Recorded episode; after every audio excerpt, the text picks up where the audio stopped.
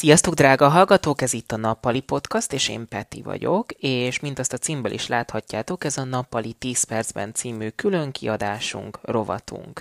És ebben a részben én azt a témát hoztam nektek, amit már ugye decemberben megígértünk, nem decemberben, de amikor beszéltünk arról, hogy milyen az egyetem, és mondtuk, hogy majd meglátjuk, hogy hogy sikerül a vizsgaidőszak, és erről most csak én fogok beszélni, viszont szerintem nagyon jó lenne erről beszélni mindenképpen, ugyanis ugye a vizsgaidőszak az egy olyan mumus, úgymond, az egyetemisták életében, ami ugye mindig megpróbáltatásokkal, stresszel, hullámvölgyekkel teli, és, és hát ez nálam is így volt egyébként. Én úgy vettem fel a vizsgáimat, hogy még decemberben legyen kettő, és januárban kettő. És decemberben mind a kettő vizsgám sikerült, tök jól sikerültek, várakozáson felül teljesítettem, és ennek nagyon örültem, ez egy, ez egy kezdő lendületet adott bőven, viszont azért azt tudni kell, hogy én karácsony napján is, 24-én, sőt 25-én is keményen tanultam, szilveszter napján is tanultam, csak 9, 9 vagy 10 környékén befejeztem, mert egyébként ugye tétel dolgoztam ki, mert akkor befejeztem pont a, a napi tételadagot. És hát azért ez nagyon rossz volt, hogy így két ünnepemet így konkrétan ö, a tanuláshoz így elrondította, megcsúfította, és azért szomorú voltam emiatt, de, de mondom, meg volt a kezdő lendület, amit a két sikeres vizsgám adott még decemberben és most itt egy kicsit kitérnék arra, ugye mondtam, hogy az aznapi adagom, és én nagyon tudatosan alakítottam ki a tervemet a vizsgai időszakra, és biztos vagyok benne, hogy a többi vizsgai időszakomban is így fogok tenni, mert én eleve nagyon tervezős ember vagyok, szeretek mindent eltervezni, nyilvánvalóan ö, tudom azt, hogy nem minden sikerül a tervek szerint, most se sikerült minden a tervek szerint, de erről mindjárt egy kicsit később. Szóval én nagyon szeretek mindent eltervezni, és elterveztem azt, hogy melyik vizsgám ugye melyik nap van, és hogy mennyit fogok rá tanulni, illetve hogy mennyi ö,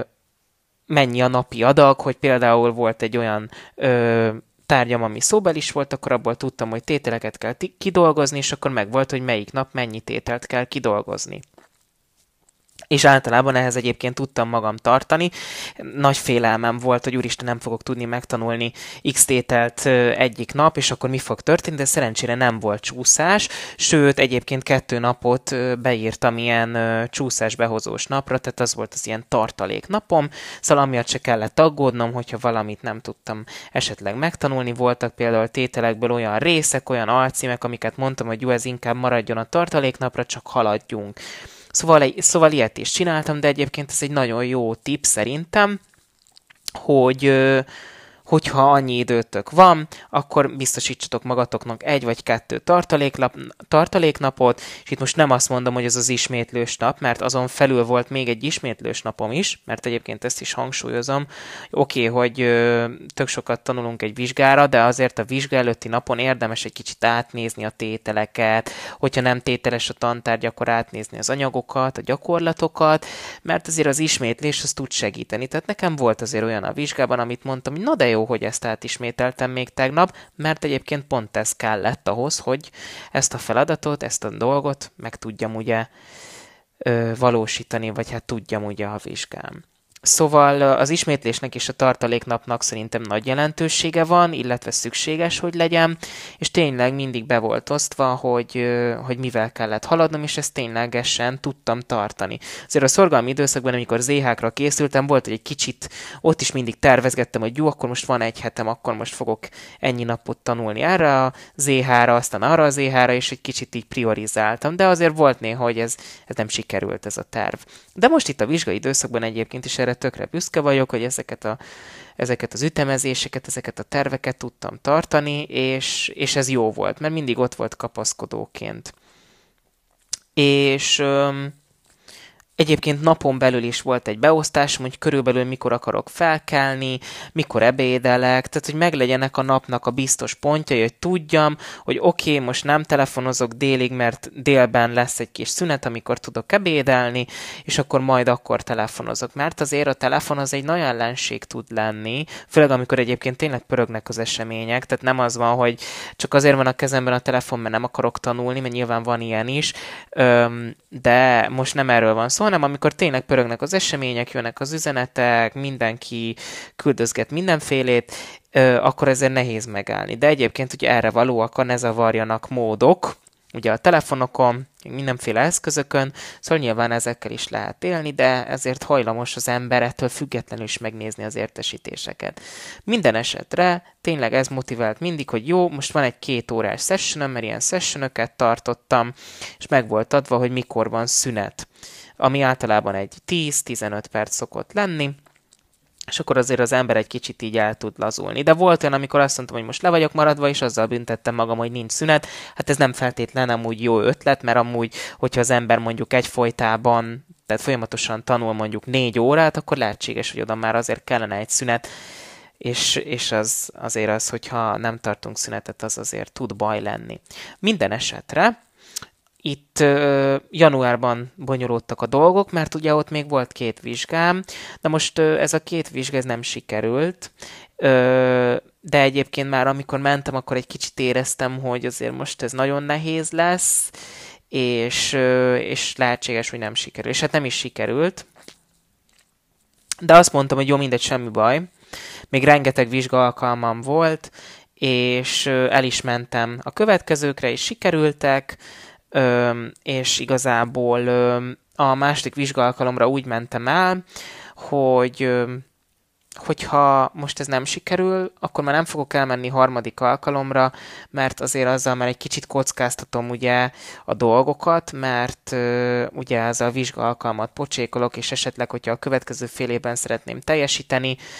újra teljesíteni, ugye akkor, akkor egyel kevesebb alkalmam lesz. Szóval úgy mentem el, hogy ha most ez nem sikerül, akkor, akkor már nem fogok elmenni harmadszor, de szerencsére sikerültek. És lehetséges egyébként, hogy mivel ugye másodszor mentem, mondjuk most emeljük ki a szóbelis vizsgámat, Másodszor mentem a szóbelire, egyrészt tudtam nyilvánvalóan, hogy mi vár engem, mik a